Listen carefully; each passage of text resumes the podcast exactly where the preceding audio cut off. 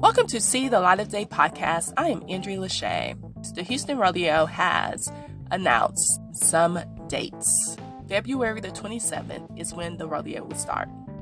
On February the 28th is Armed Forces Appreciation Day.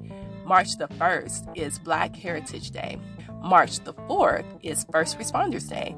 March the 6th is Community Day. And March the 10th is Go Tejano Day. Again, those are the dates of the Houston Rodeo that have been released.